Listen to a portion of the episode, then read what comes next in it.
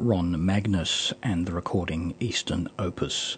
That was Oasis, and it begins this 1002nd broadcast of Ultima Thule, ambient and atmospheric music from across the ages and around the world with George Cruikshank.